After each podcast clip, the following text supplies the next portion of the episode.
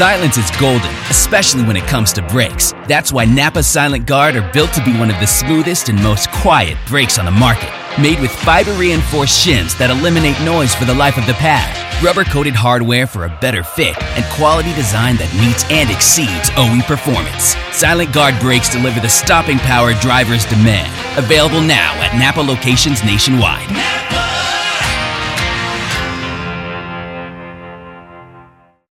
The following is a production of the Motor Racing Network, the voice of NASCAR.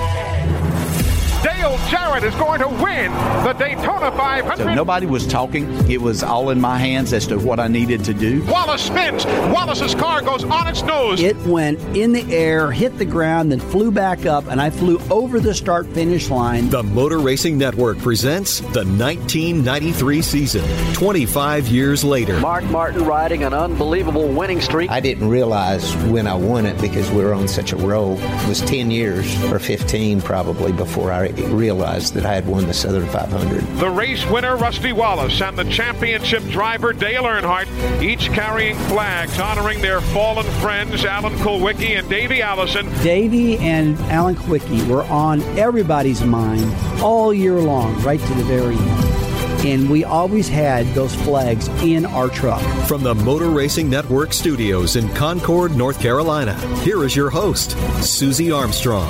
Welcome to MRN Presents the 1993 season, 25 years later. In this 10 part series, we'll look back two and a half decades to a season that saw its fair share of triumphs and tragedies 1993. It was a year of accomplishments. Rusty Wallace won 10 races, and Dale Earnhardt claimed his sixth Cup Series title. But some of the victorious moments were tempered by the loss of defending champion Alan Kulwicki and NASCAR superstar Davey Allison. 93 was a season of change for the sport with the dramatic emergence of future champions Jeff Gordon and Bobby Labonte. New England fans saw the first Cup race at New Hampshire Motor Speedway, and Midwesterners reveled in the news that the famed Brickyard, Indianapolis Motor Speedway, would be the next new Cup venue. Over the next 10 weeks, you'll hear stories that you've never heard before by the drivers and crew chiefs who played a role in that historic season 25 years ago.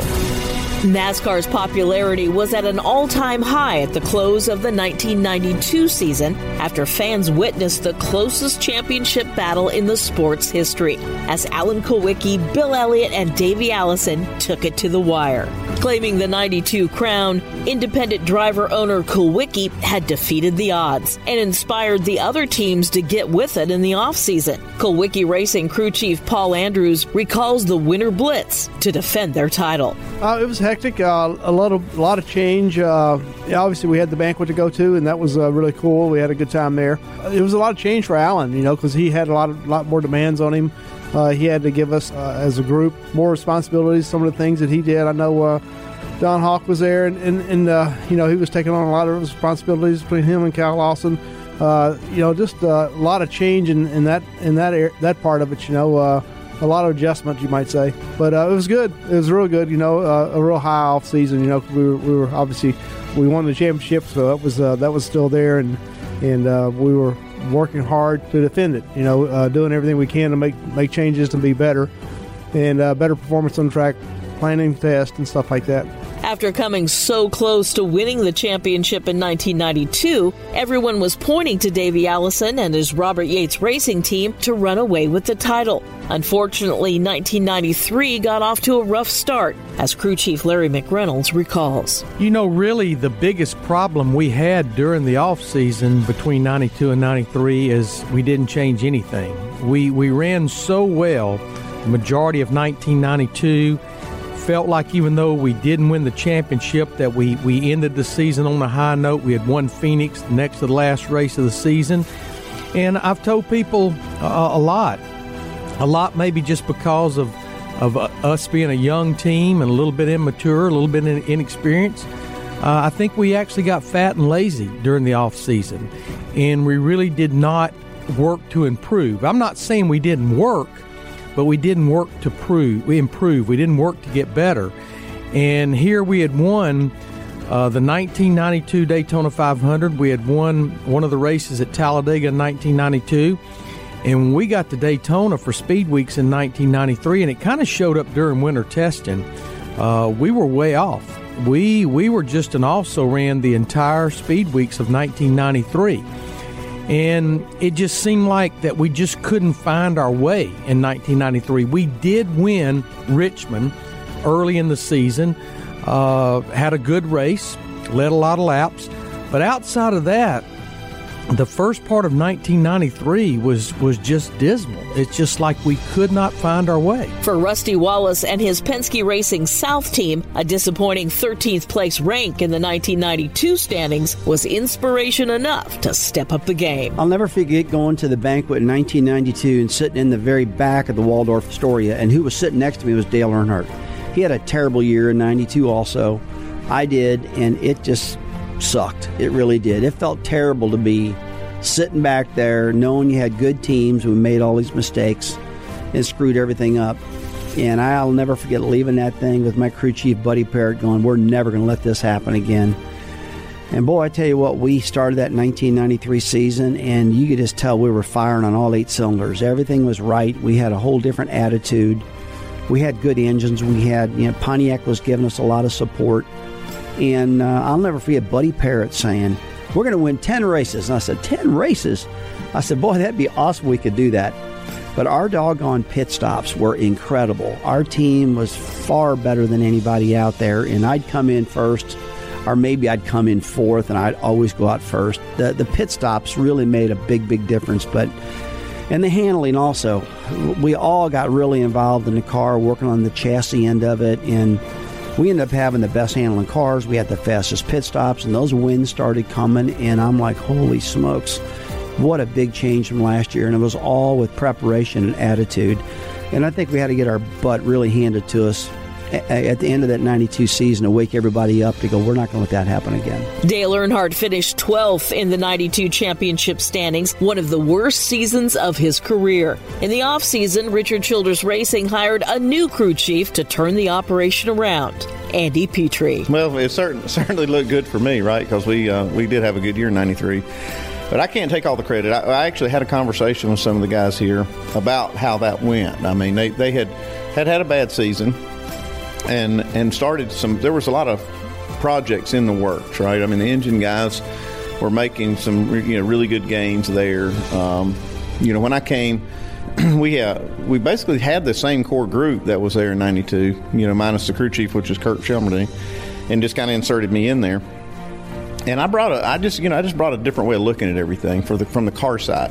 But I do think that the you know the fact that the engines got quite a bit better from from 92 to 93 helped me look better. But uh, we did we, we changed a lot of systems um, on the car from you know from cooling systems to brake systems to you know putting in more emphasis on some aero stuff.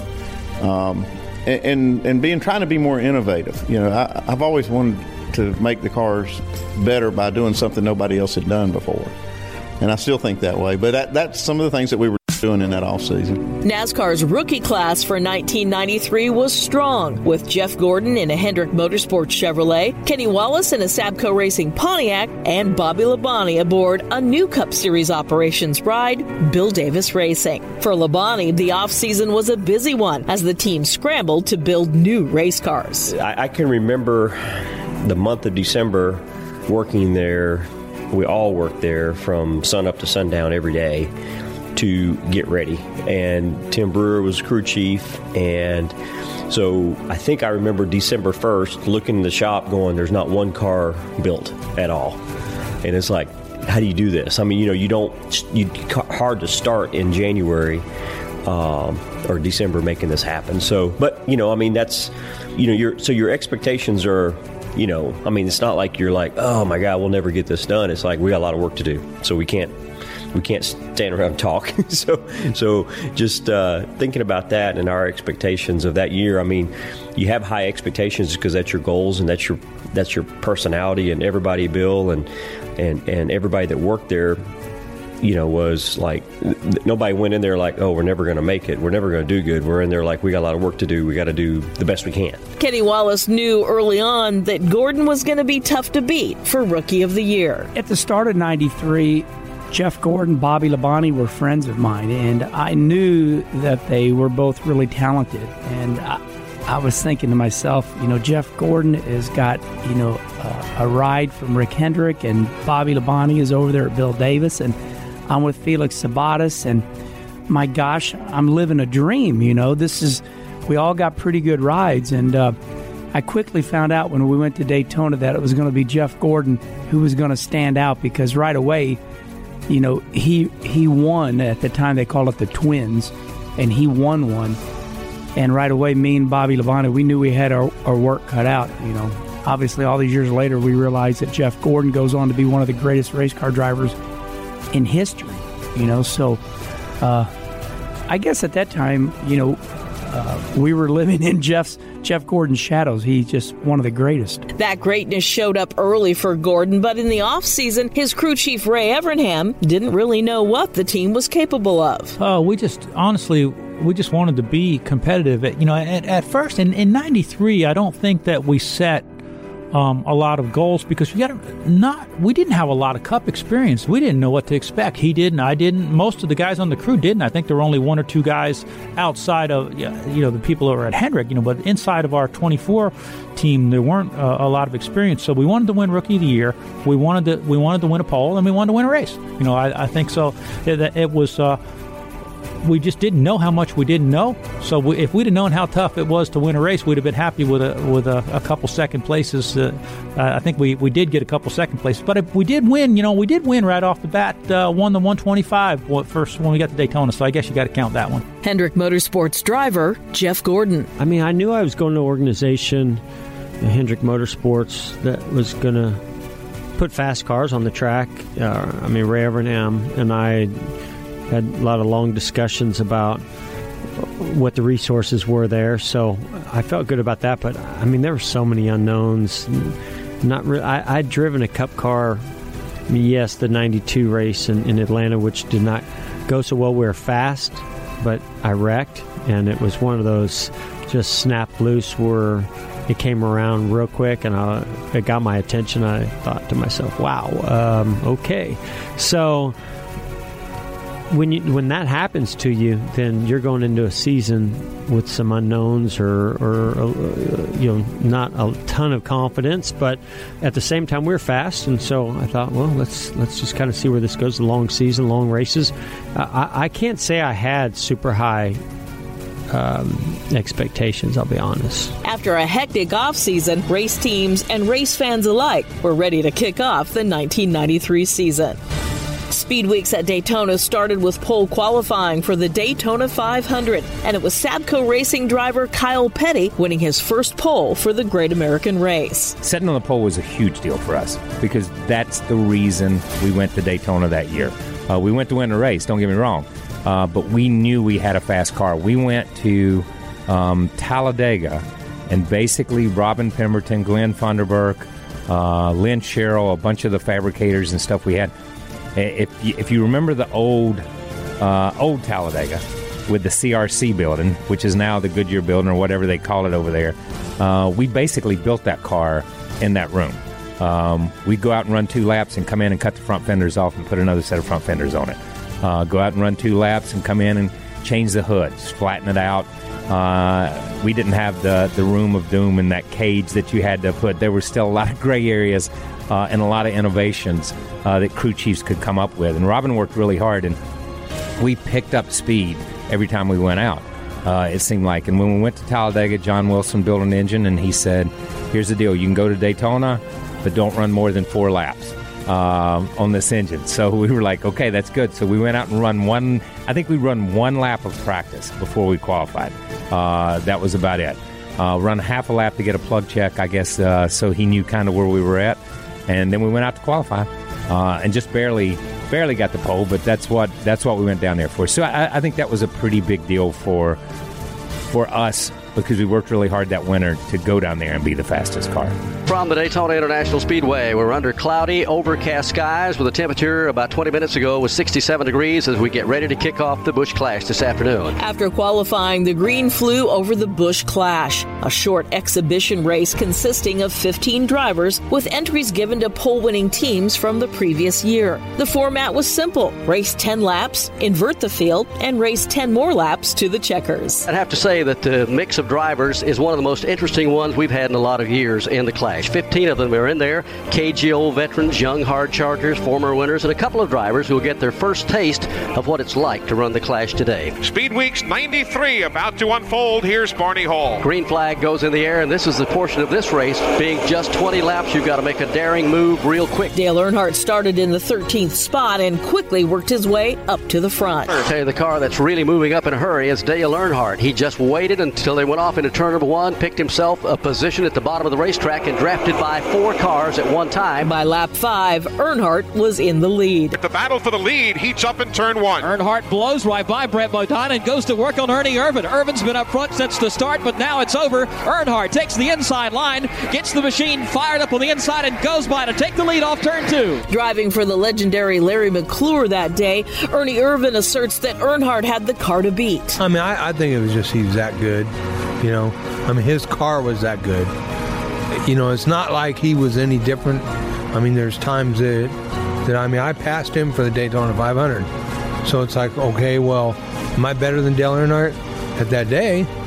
And, and the, with, with my car and and the search situation, but then when you when you look back on in in '93, it's like I mean, his car was really good, and and those are those are times that you know it's uh, something you you ought to really be happy because you know you may may not have it again. And they jumble a bit back for that fourth position, tuck in single file among the front four, coming down to the line to, to get the caution and the halfway signal that the first 10 laps are in the book, and Dale Earnhardt will pick himself up $25,000 for leading the first 10 laps. Kyle Petty admits that Earnhardt's car was good, maybe a bit too good. Listen, you can watch that race as much as you want to. They cheated their ass off, and that's the end of the conversation. Okay? That's how simple it is. Okay? I, am not going to give them any credit for that. It's a non points race, it's all about money. Why not go out and cheat? I don't even remember being in that race, to be honest with you.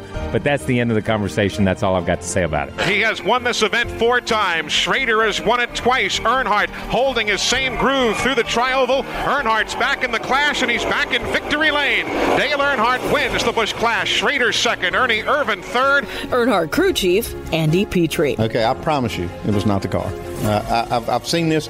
I'd seen him do this prior to 1993. You know, and I, I would stand on top of the truck, watch these shootout races. He'd come from the back to the front, and I'm sitting there. There's no way he's not cheating. That that team has got to be cheating to be able to do that, right? There's no way anybody can do that. Well, the cars that we took down there, I was I was only here for probably 30 to 45 days before we went to the Daytona race. So these cars were not you know, I, I, didn't feel that good about them, honestly. I, I, was like, you know, I just wish I had another month because just there's so many things that we could do better.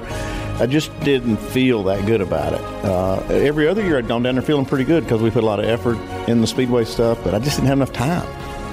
So I, I was really apprehensive. I'm like, man, we're going to struggle, you know, when we get there. and let me tell you, I could not believe it. So I experienced this knowing what kind of car he had, right?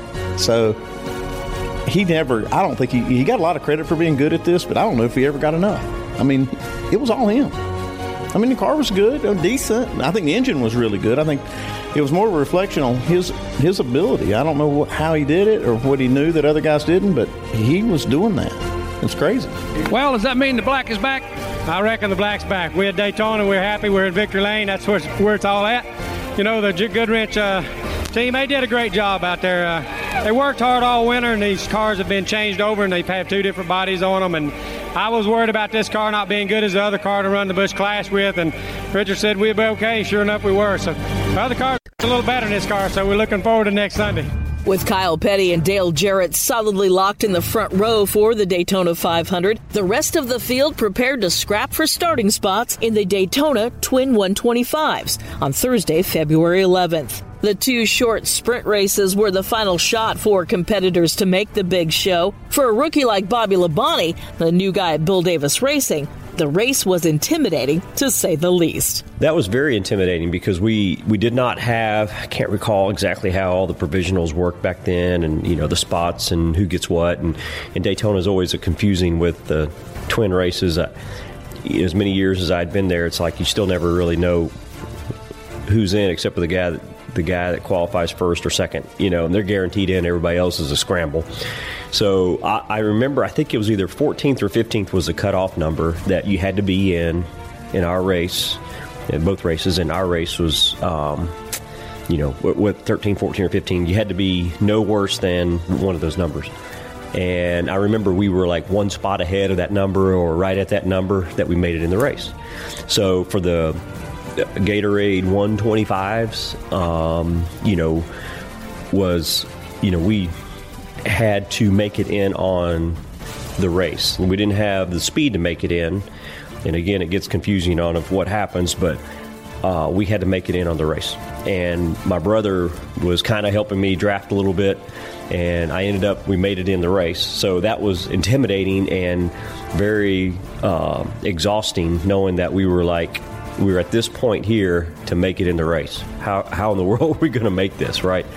The effort there was you know every day was a challenge you know you might call it and we we made it in Another rookie, Jeff Gordon, ran at the front of the field, winning the first 125. Kyle Petty swung up just a little bit in the corner, hoping to get a run off that turn. Won't be able to do it. Jeff Gordon's going to hold him off and win the first of the qualifying races. I mean, certainly Daytona was one of the highlights for me. I, I still look back at that race and in amazement of how good we were.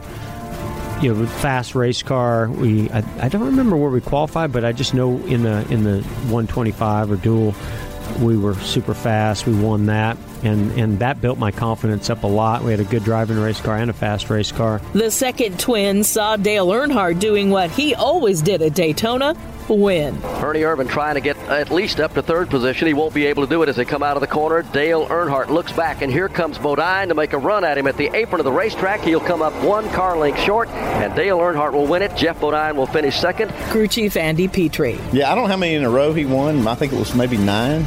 Nine or ten or eleven, I don't know. It was a lot, a lot of those that he won in a row. And these, the years I was there, uh, he won them all too. But uh, it just, I guess, he was so good anyway. You split the field in half, so I had dudes beat half of them. That was, that was like nothing to him.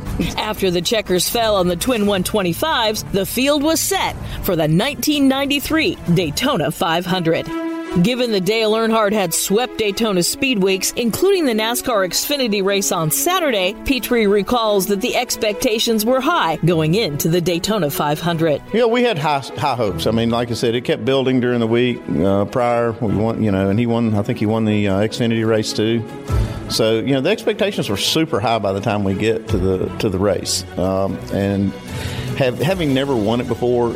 I mean, I'm really getting. I hadn't won it as a crew chief. He's he'd obviously never won it, and so you know, like I said, the hopes are high. But the, guys on the teams would always remind me, don't don't get too confident here because we've had our heart broke so many times here. And I think Earnhardt had almost become like insulated from it. Like we're just going to do this. If we win, win. You know, great. If we don't, just you know, I'll go to the next one. But that, and the other thing too is that he also went to the, the Daytona race not just to win the 500. That was a big thing, but it was he was a points racer, and he wanted to get as many points coming out of there to have to, to get the start on the season to win the championship because it was about all, all the points over the year then, and he wanted to make sure he had the most he could get out of there. For rookie Kenny Wallace, just making the 500 field was a big deal. I remember the Daytona 500 very well. I remember, first of all, in those days, you had to make races. Uh, you know, and it was it was a pretty scary moment for me. Uh, I ended up making the race, you know, by running, you know, competitively in the twin 125 at that time, and uh, making the Daytona 500 was monumental. It was a big deal. Uh, but I think what I remember most about that that time was we were being introduced for the running of the Daytona 500, and, and my dear Midwestern friend Mark Martin. Mark came up to me as I was getting ready to get in the car somewhat, and Mark looked at me and he put this calmness over me, and he and he said, you know, they called me Herman. That's my nickname. He says, Herman, he says, "You're, you know, your goal should be just to finish in the top 20 of the Daytona 500." And that really settled me and calmed me down because you know at that time, you know, I had that Wallace trait. You know, my dad had won on a local level, my brothers, my mother won in powder puffs, and you know, I'm thinking, how am I going to get to the front and lead this Daytona 500? You know, forgetting that, you know, I, I might not have been in the position, you know, to, you know, be leading the Daytona 500 my very first year. So, so Mark Martin reminded me right away. And, and, you know, that's the first thing I remember before the start of the race. For Bobby Labonte's first Daytona 500, getting help from the veterans was much appreciated. You know, I think I had advice from a lot of people. Obviously, my brother's, you know, has always been, you know, anybody. If I wanted to, if I asked a question, I'd get an answer. You know, if I didn't ask, him, you know, I might not get an answer, or might not. He might not tell you everything because he don't know what you're wondering.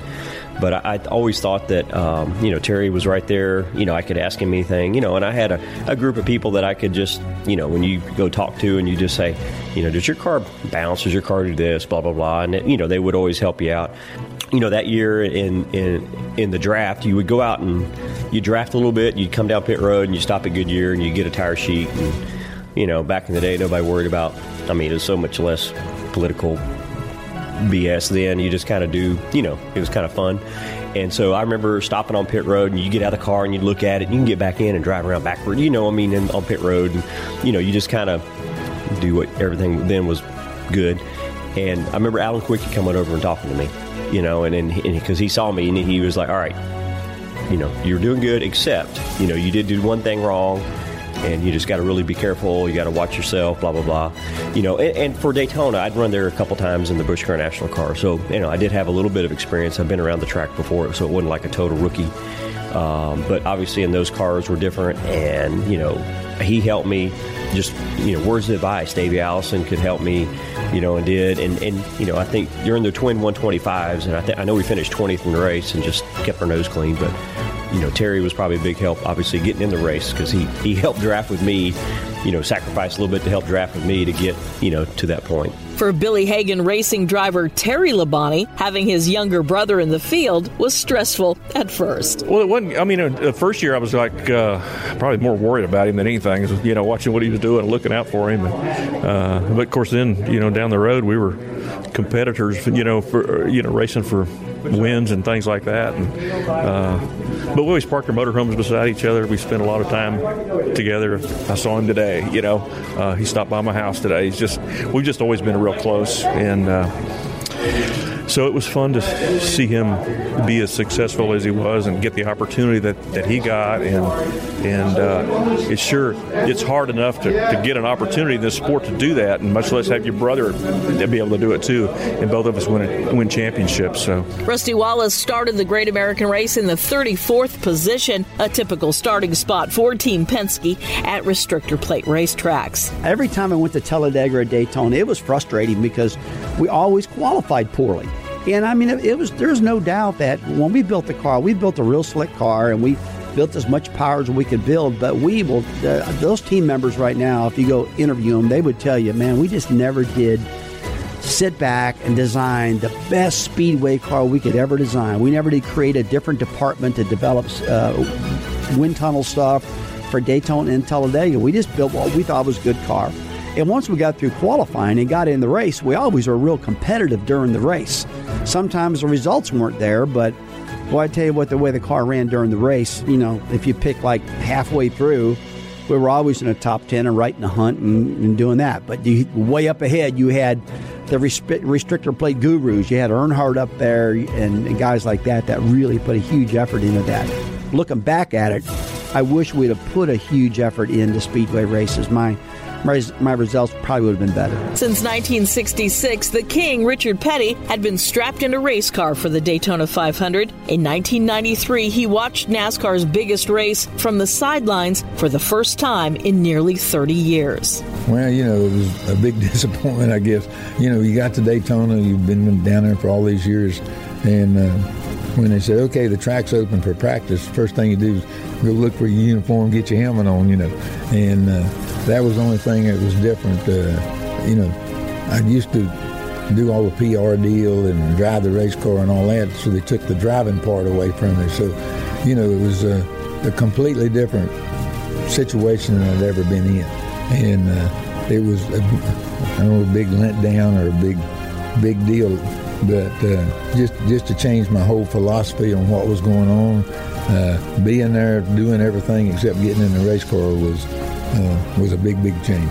As the Pontiac Firebird pulls down pit road, Richard Petty, the honorary starter, waves the green flag. And Petty puts a lot of energy into it as they cross the start finish line underway in the Daytona 500 by STP. The 35th running of the Daytona 500 started with Jeff Gordon leading the first lap. Back to the stripe, lap one of 200. Jeff Gordon on the low side of the racetrack leads the first lap of the Daytona 500 as he charges towards Maxx Race Cards Rookie of the Year honors here in 1993. I think, if I remember correct, I think I led the first lap, which shows you my youthfulness because I would have never done that any other time.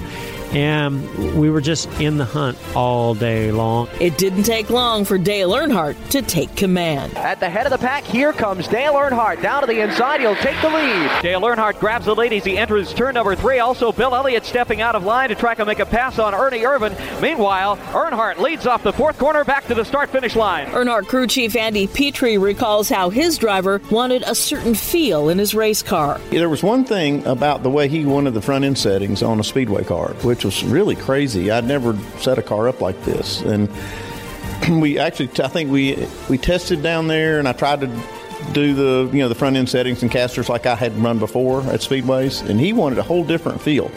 He wanted to have the car where he when he was in the corner that he could almost let go of the wheel, like it would turn itself. He didn't mind holding it straight on the straightaway, you know, tugging back to the right to hold it straight. But he didn't want to have hardly any tug on the wheel through the corners.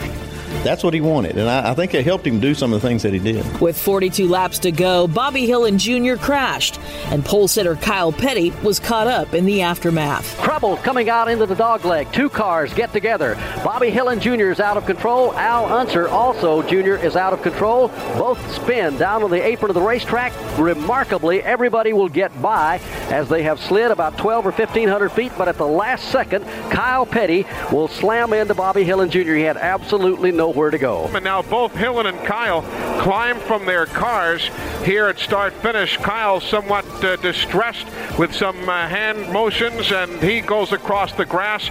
So too Bobby Hillin now, who trots after him, and Hillin wants to have a few words with Kyle Petty, and they are literally nose to nose. Well, you know what that was? It, you just got caught up in an accident. That, that's all it was. And I was PO'd at the time. If you remember, I climbed across the hood and slapped down Bobby Hillin's visor.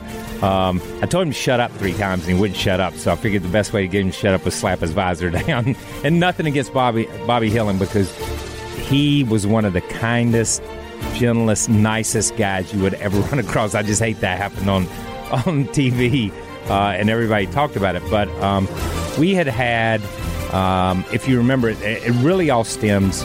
It goes back to uh, winter testing.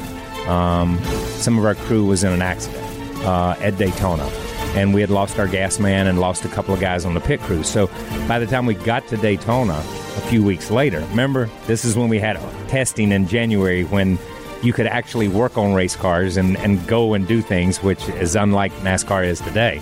Um, but we, we went to test. We, we lost a few guys uh, who couldn't, who were recovering from the accident. Uh, so we had a different gas man, different things, and we just didn't get the car full, which put us in a different cycle. Um, once we were in a different cycle, then we were back in the pack, and it, racing then was like it is now. Uh, if you got to come back up through there, it's, it's a little bit tougher sometimes. So uh, accident happened. We got caught up in it, and it ended our day, and that was the end of it. The last caution of the race came out with 30 to go. Michael Waltrip breaks loose off turn two. The car goes spinning down the inside. Rusty Wallace flips one, two, three times. The car turns gyrations down the back straightaway, still spinning. Finally coming to a rest about halfway down the back straightaway. Well, you're upside down. You're you're flying down the back straightaway, you know, and you're like, oh my gosh, I can't believe it. And every time the car's hitting and it's wrecking, and you're like, okay, this one here is going to be the one that's going to put be lights out. It's going to knock me out. Because, but it would it would flip and it would go bang and then bang again and then bang again. You're like, okay, and then it lands on its wheels and it's and it's okay. And then what you're doing then, you're just completely mad about who got into you, and you're not thinking about anything else. And so you're frustrated with the other competitors and what happened, and that was it. But that particular wreck, I was just waiting for the lights out. You know, I was waiting to hit something really hard, and when you hit something really hard, that that'll knock you out.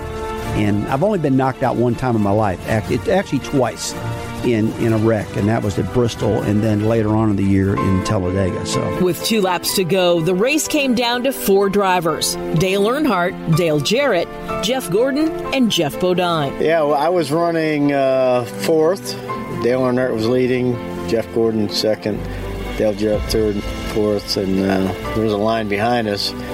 And uh, driving for Bud Moore in a Ford. I had some Ford cars behind me, so I felt pretty comfortable. And uh, uh, Earnhardt kept getting loose off the corners. He was, and he was slowing everybody down. But uh, Jeff Gordon, uh, that was his hero leading the race, so it was quite obvious he wasn't going to try to pass him. He was just going to follow him to the finish.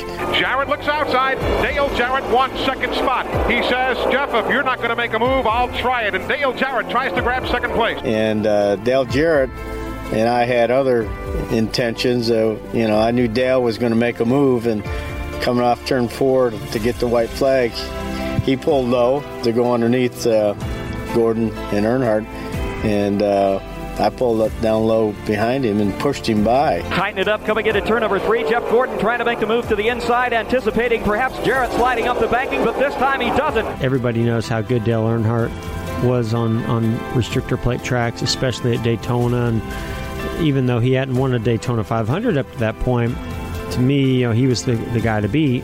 And I was racing, you know, behind him, and it was coming down to the end, and, and everybody's trying to get in position to make that move in the closing laps. And Dale Jarrett got a run, and I rem- I think he got by me, and then I got into third, and, and he made a move on on Earnhardt because Earnhardt was starting to lose the handling a little bit. Jarrett was really strong, and I decided, well, I got to pick one of these two. Who am I going to go with? Well, I'm going with Earnhardt, and I went with Earnhardt. And it actually ended up hurting me because his, his handling had just gone away, and he just did not have the car that Dale Jarrett had that day. So kind of wish I'd gone with Jarrett. I, I think, well, I don't know if I would have won, but I think we would have had a, a better finish than fifth. I, I lost some positions in those last couple laps. On the final lap, it was the Dale and Dale show for all the marbles in the Daytona 500. Atop the pit box, Andy Petree was aware that Earnhardt was suffering from handling issues. Well, we we were struggling a little bit with our car being loose. So I, I, you know, handling had start really started to be a factor by the end of that one, and I was I was a little concerned, but I, you know, having him behind the wheel, I mean, I wouldn't have wanted anybody else, right? But it, it really started to be a problem for him, and it, it opened the door for Dale Jarrett, and uh, you know, I, I knew that it was probably they were probably going to have to race it out, but I didn't know that he was going to be able to clear us like that, and it just, man, I can't it broke my heart because we had done so well the last, you know, all those, week, you know, the, the week before and all the other races down there, and came within what two laps of winning the biggest one, but. You know, you can't win them all. We did finish second, and we went on to bigger and better things after that. For Dale Jarrett, the mission was clear. I knew what I had to do, and that my, my concern was is I really couldn't see who was behind Jeff and exactly what was happening there. So once I made my move uh, to to go under Earnhardt, and that that was going into turn three, uh, coming to get the white flag is whenever uh, I was able to get Dale a little bit loose getting into the corner. Uh, he had to go up uh, to uh, save his car a little bit, and so I was able to get underneath him. Bodine was on my bumper, so we stayed side by side uh, as we got the white flag, and as we got through the trioval is where I really gained the advantage and got that push from Geoff Bodine. So my my choice at that time was okay, do I block Earnhardt because I knew that Jeff Gordon was going to be pushing him. Uh, so do I block him, or uh, does Bodine have enough help behind him, which I couldn't see at the time, to make sure that I don't give up that inside lane? And and I chose to go up in front of Earnhardt a little bit because I got a little bit of gap on Bodine, and once I got in front of Earnhardt, he was able to come back and give me a little bit of push to make sure Bodine was back. So nobody was talking; it was all in my hands as to what I needed to do. Dead even up front, it's Dale Jarrett down on the inside, Earnhardt in the outside lane. Drafting help behind Jarrett is Geoff Bodine. It'll slide Jarrett up front. He's in front of Earnhardt. Once we got down the back straightaway, and I knew that Earnhardt was the only person that I had to to defend against, uh, I could still run wide open uh, around the, the track and into turn three. I knew, or I thought in my mind that I knew that Earnhardt wasn't going to be able to do that. He wasn't going to be. I knew if he got to my bumper, what was going to happen. Uh, so, but I knew that I had to, to just run where I needed to put my car and make sure that that I could stay wide open. And once I did that,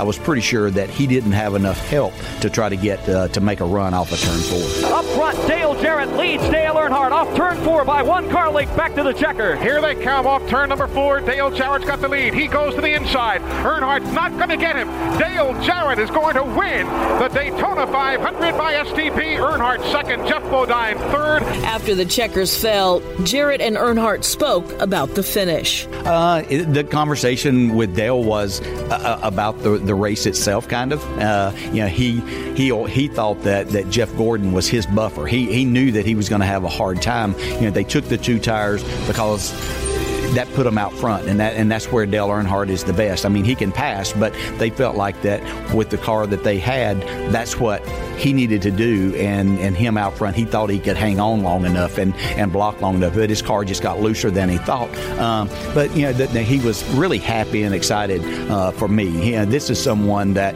I you know, grew up a little bit watching and, and, admired. He had helped me through my career, and uh, you know, he he was just, I think he, he was as proud of me as not maybe as much as what my dad was, but but it meant something. It, I think that it took a little bit of the sting away that that it was me uh, in, in, a small way. And we had that conversation later on that that you know he appreciated how I'd come up, the things that I'd done, how I'd worked hard. I mean, he he even loaned me a race car uh, uh, years a few years before that to, to run at Hickory, and I actually got my only win in the what's now the Xfinity Series at Hickory in a car that Dale Earnhardt loaned me. Uh, and so uh, uh, I think that you know he knew that he had a hand in a small way of, of helping me further and, and bring my career along. The win was Jarrett's second of his career and the first for Joe Gibbs Racing.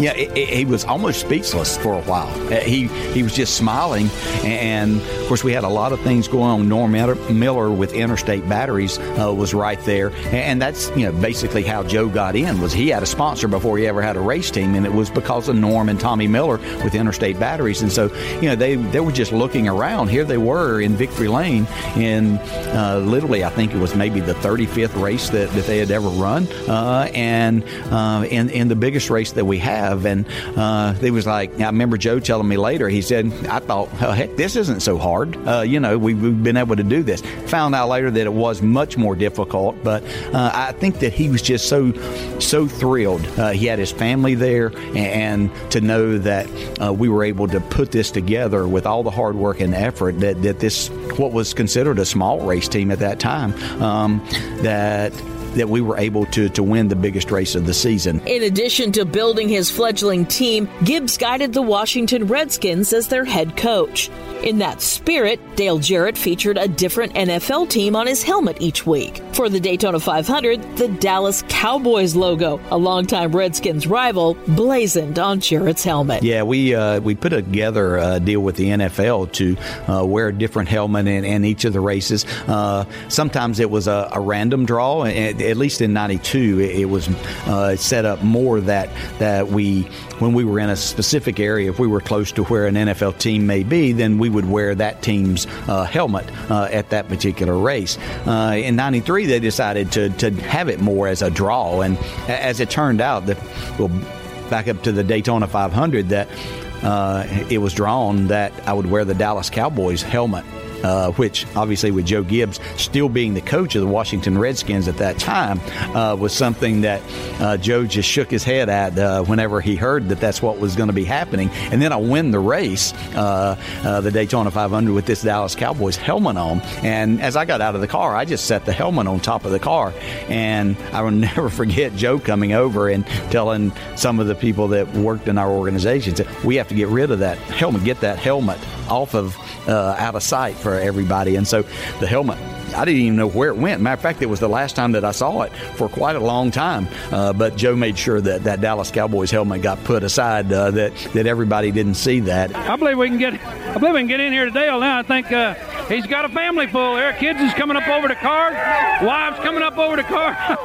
Of course, it was only a few weeks after that, before we went to Richmond, uh, that that he decided that he was going to retire from coaching. And people, gosh, the letters that I got from you know the diehard Redskin uh, Uh, nation, they they were not happy. They were blaming me winning the Daytona 500 on Joe Gibbs retiring from coaching the the Washington Redskins, which really didn't have anything to do with each other. But it, it was eye opening to see just what a fan base he had. At the end of the day, Dale Jarrett and Dale Earnhardt were tied on the championship roster. For Rusty Wallace, a 32nd place finish got his championship hopes off to a slow start. I remember sitting in an airplane, taking off out of Daytona, and looking out the window and, and giving it that single finger salute because I was upset. I remember being so upset in 93 leaving because we had such a great attitude going into it that um, it was frustrating. It was like, man, everything we've worked on all year long just got tore up in the very first race. So it was demoralizing. It was a real crappy feeling leaving, you know. But Rusty's bad luck would soon turn around. Join us next time as the season revs up at The Rock, Richmond, and Atlanta. We knew that Roger was used to winning. Here's a guy that's won 16 Indy 500s. And I'll tell you, at the end of 92 season, he, he approached me. He wanted to quit. He wanted to turn the team over to Don Miller and myself and just get out of it because the whole the look of it, the way we were performing, everything was not up to his standards. It really wasn't. Thank you for joining us for MRN Presents the 1993 season, 25 years later. Today's program was a presentation of the Motor Racing Network with studios in Concord, North Carolina and Daytona Beach, Florida. The 1993 season, 25 years later, was written and produced by Rich Culbreth. Any use of the accounts or descriptions contained in this broadcast must be with the express written permission of NASCAR and the Motor Racing Network.